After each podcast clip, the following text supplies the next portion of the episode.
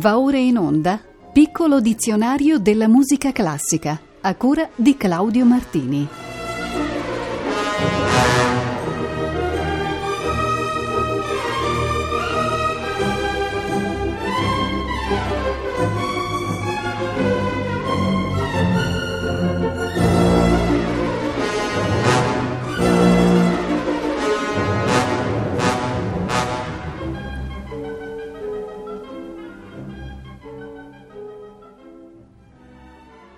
Cari ascoltatrici e cari ascoltatori, cominciamo la puntata numero 141 dal vocabolo transalpino melodie, il quale va inteso qui come canzone artistica accompagnata dei secoli XIX e XX in Francia. Nato sul modello del Lied tedesco, era inizialmente basato su un poema lirico per voce e pianoforte che combinava le forme della poesia e della musica. Il primo grande compositore ad usare questo stile fu Hector Berlioz, che fu capace di uscire dalle rigide forme strofiche o dai modi troppo leggeri delle precedenti romanze francesi. Altri musicisti come Meyerbeer, Gounod, Bizet, Massenet, Saint-Saëns, Lalo e Franck, spesso ispirandosi a poeti come Verlaine e Baudelaire, contribuirono allo sviluppo della melodia. Ascoltiamone un esempio celebre, Le spectre de la rose da Les nuits d'été di Hector Berlioz, su testo di Théophile Gautier. Régine Crespin soprano, orchestra della Suisse romande diretta da Ernest Ansermet.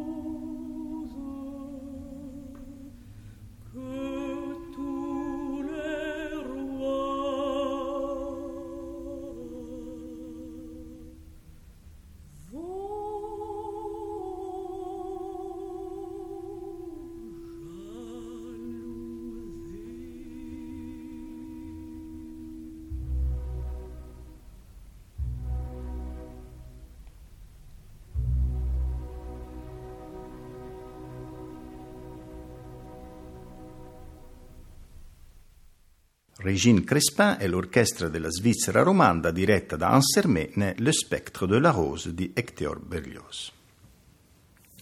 Connesso al termine precedente è l'aggettivo melodioso, il quale descrive il carattere espressivo della composizione.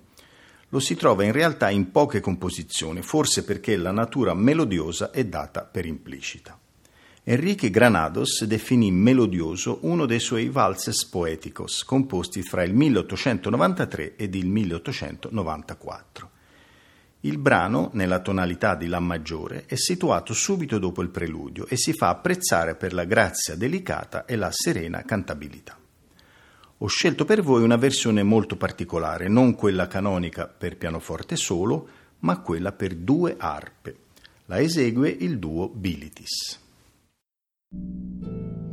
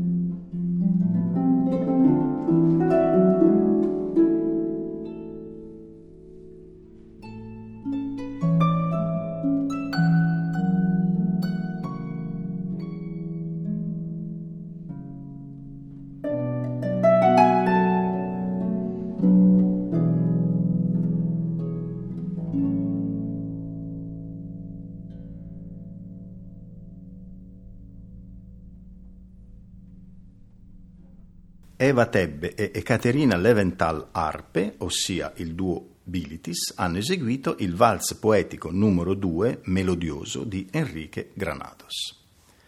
E ora è il turno del lemma melologo, genere musicale nato nel XVIII secolo e che unisce la musica con il parlato.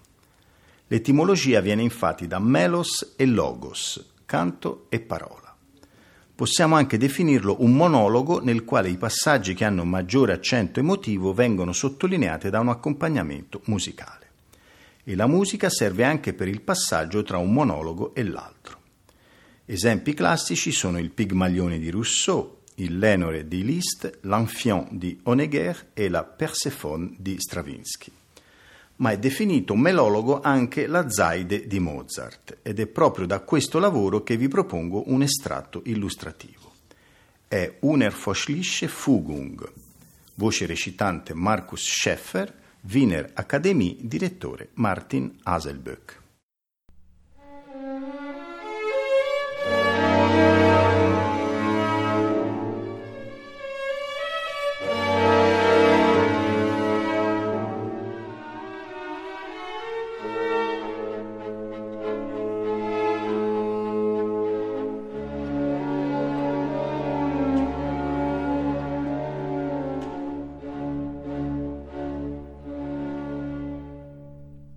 Unerforschliche Fügung.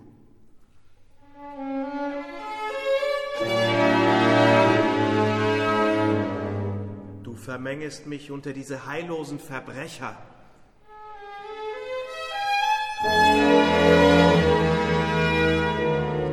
Unter sie, die durch Missetaten sich selbst ihre verdiente Fessel geschmiedet haben. Mich Schuldlosen unter sie. Ach! Warum gibst du mir wenigstens nicht auch ein Herz wie das ihrige?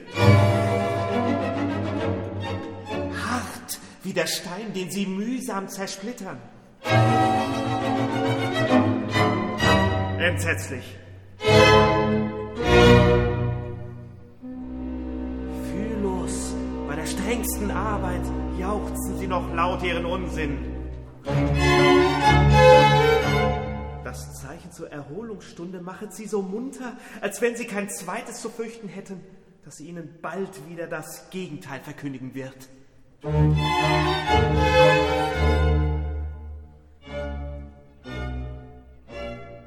Und mich, mich armseligen, mich fliehet alle Heiterkeit. Vom Morgen bis zum Abend. Vom Abend bis zum Morgen.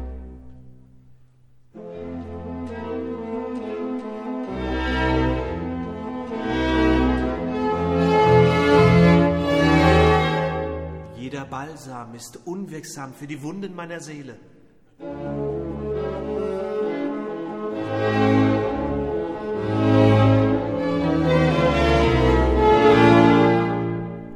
Erschrecke vielmehr vor diesem Zeichen. Eben das ist die furchtbare Stunde, wo mein armer Verstand von der kurzen Betäubung zurückkommt, seine Geister erwachen und mit ihnen die grenzenlose Qual meiner Seele.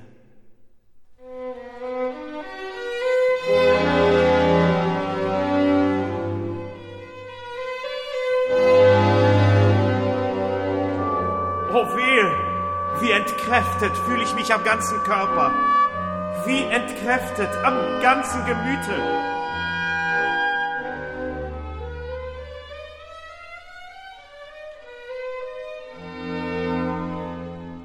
Oh, möchte mir doch nur ein kurzer Schlummer gelingen.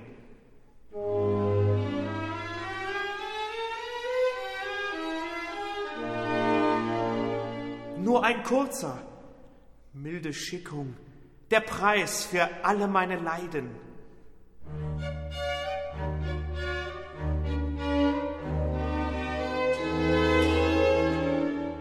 Ich will es versuchen.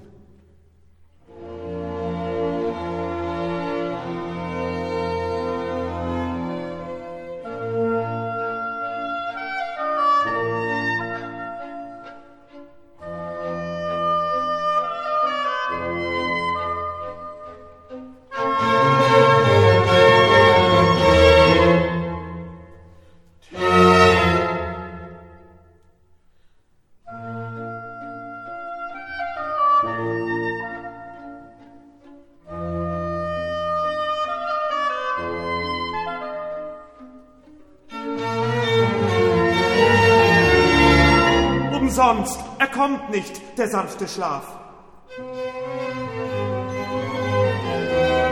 Jeden Atemzug begleitet ein schwer dringender Seufzer.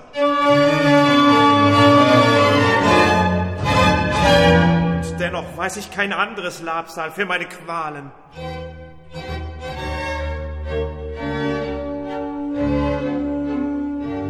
Ich will es nochmal versuchen.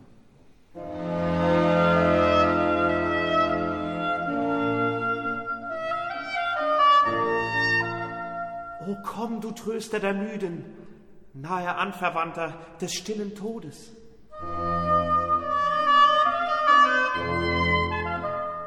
Komm, verdecke mir nur auf eine Stunde mit deinen wohltätigen Flügeln mein immer wachendes Elend.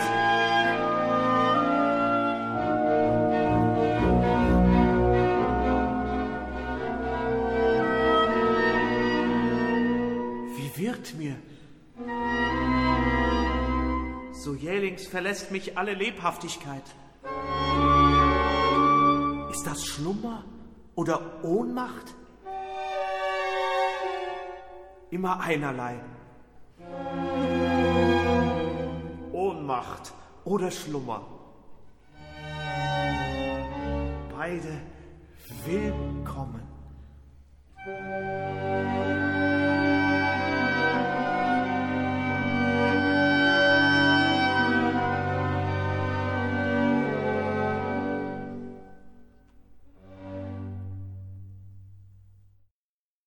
Wolfgang Amadeus Mozart era un estratto in forma di melologo da Zaide. Martin Haselböck ha diretto la Wiener Akademie con Markus Scheffer, voce recitante. Continuiamo la sequenza di parole derivate da melos con melopea. Essa definisce normalmente una melodia lenta e composta, per lo più ispirata a motivi liturgici. Più in generale indica quelle composizioni o parti di esse che pur senza riferimenti liturgici assume i contorni del canto disteso, piano, simile a quello religioso.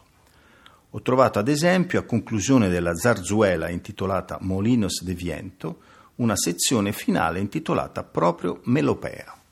L'operetta, sul libretto di Luis Pascal Frutos, fu musicata da Pablo Luna.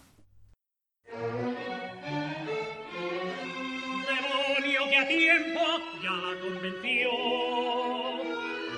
Mas de esa manera no quería yo.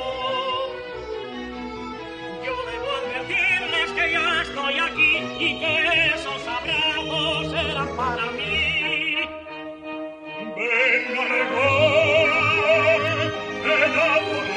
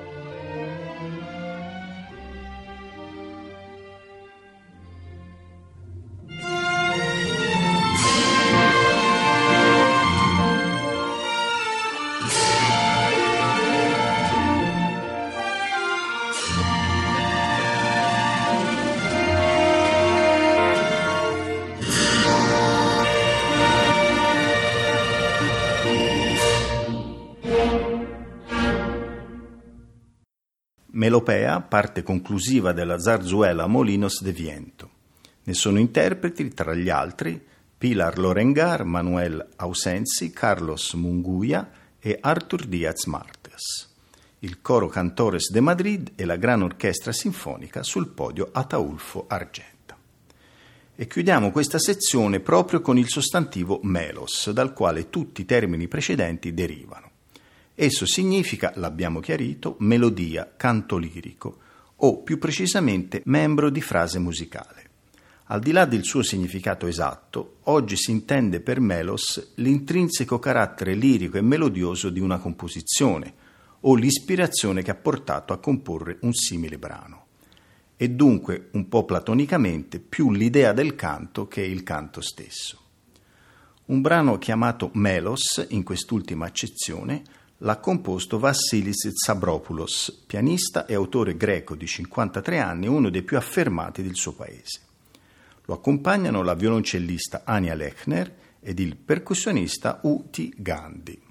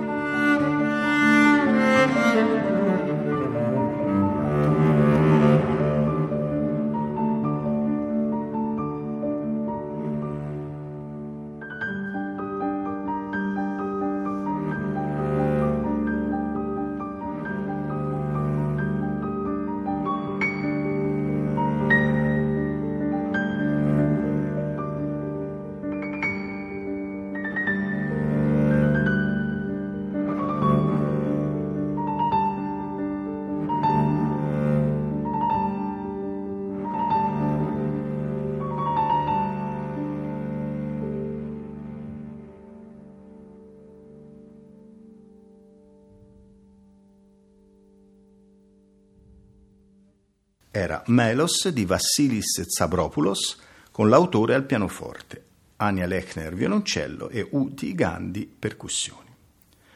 Voltiamo pagina ed occupiamoci del termine francese menestrandise, traducibile forse con menestrelleria. Con esso si designava una corporazione francese di musicisti, giullari e menestrelli, fondata a Parigi il 14 settembre 1321, confermata da statuti nel 1407 e nel 1659 ed esistita fino al 1776 fu creata con lo scopo di contrastare i musicisti vagabondi, la cui attività era considerata degradante, e raggiunse il suo apogeo nel XVI secolo. Era strutturata con una ferrea gerarchia, un'assemblea ristretta di maestri, tre governatori e il direttore generale, che aveva il titolo di Re dei Menestrelli ed era nominato personalmente dal Re di Francia. Nell'ordine undicesimo del secondo libro di Pièce de Clavecin François Couperin compose un brano intitolato I fasti della grande e antica Menestrandis. Lo esegue per noi Olivier Beaumont.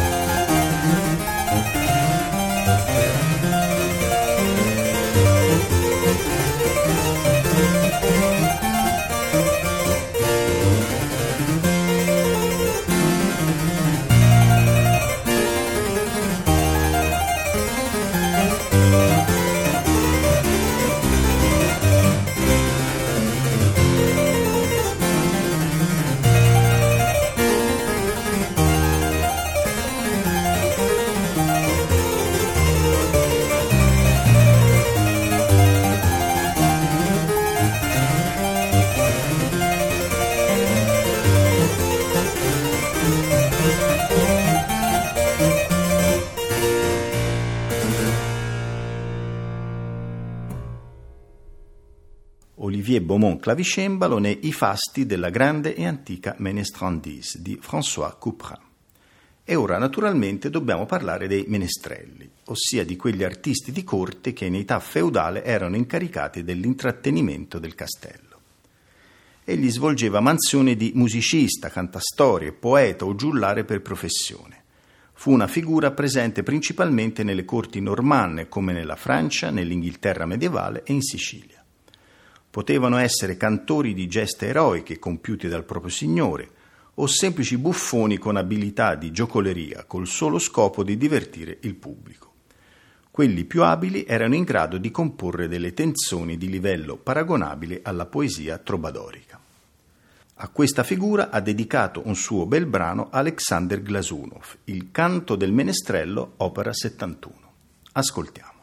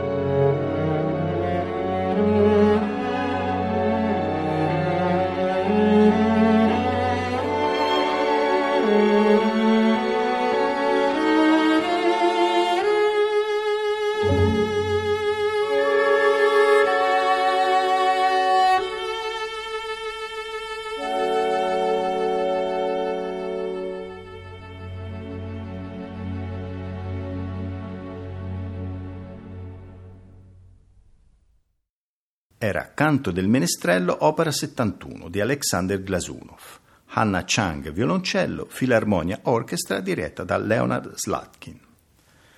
Torniamo per un momento alle danze popolari con il menacò, ballo diffuso soprattutto nel ferrarese. Molto in voga nel XVII secolo, fu probabilmente portato in Italia dalle truppe napoleoniche. Nel tempo si arricchì con figure tipiche come la catena inglese, rendendo l'insieme una danza allegra e spensierata. Nel Polesine sono state trovate testimonianze di questa danza in forma di contraddanza. Si ballava in quattro coppie disposte su due file, una di fronte all'altra. Nella prima parte i ballerini col passo doppio si avvicinavano al centro, nella seconda ballavano abbracciati.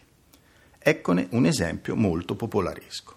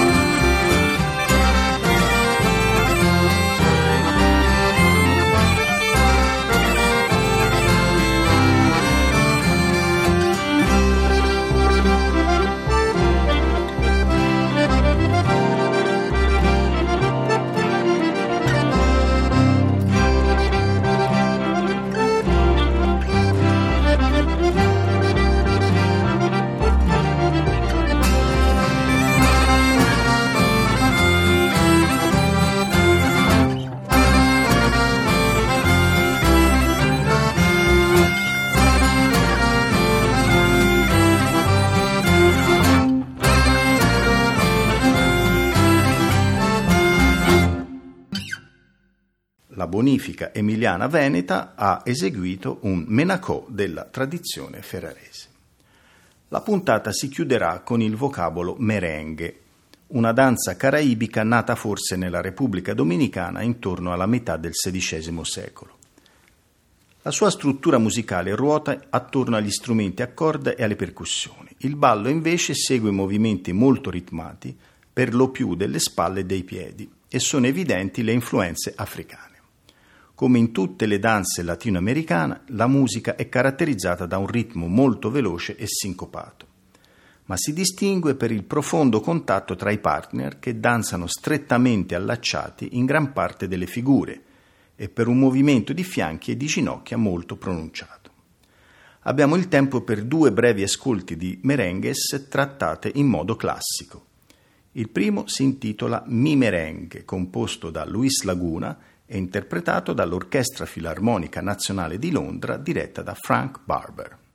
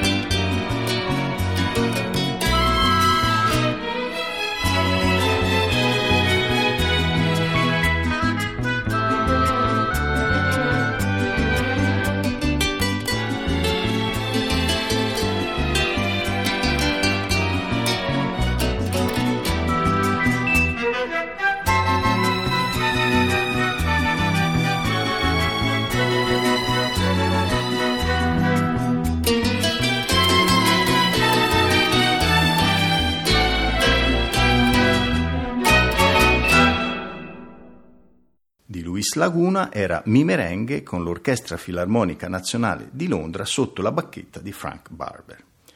Il secondo esempio ci viene dalla seconda suite per chitarra di Innocente Carregno, il cui terzo movimento si intitola appunto Merengue. Carregno era un compositore ed accademico venezuelano vissuto tra il 1919 ed il 2016. Il solista è qui Nirce González, uno dei più promettenti giovani chitarristi del Venezuela. thank you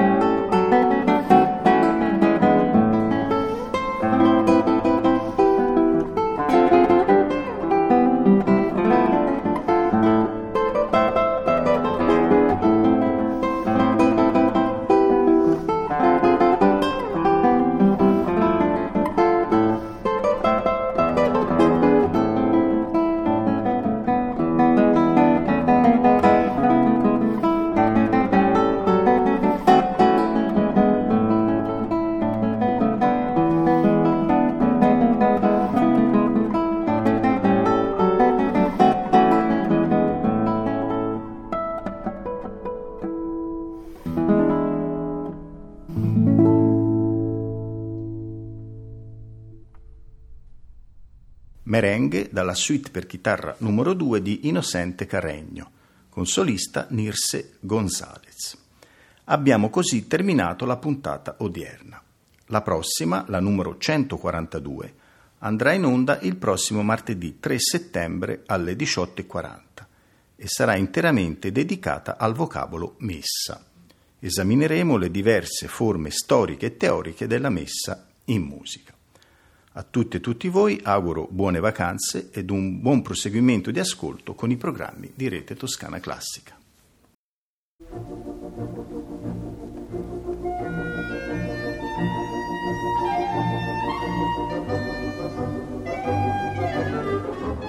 Abbiamo trasmesso Piccolo dizionario della musica classica a cura di Claudio Martini.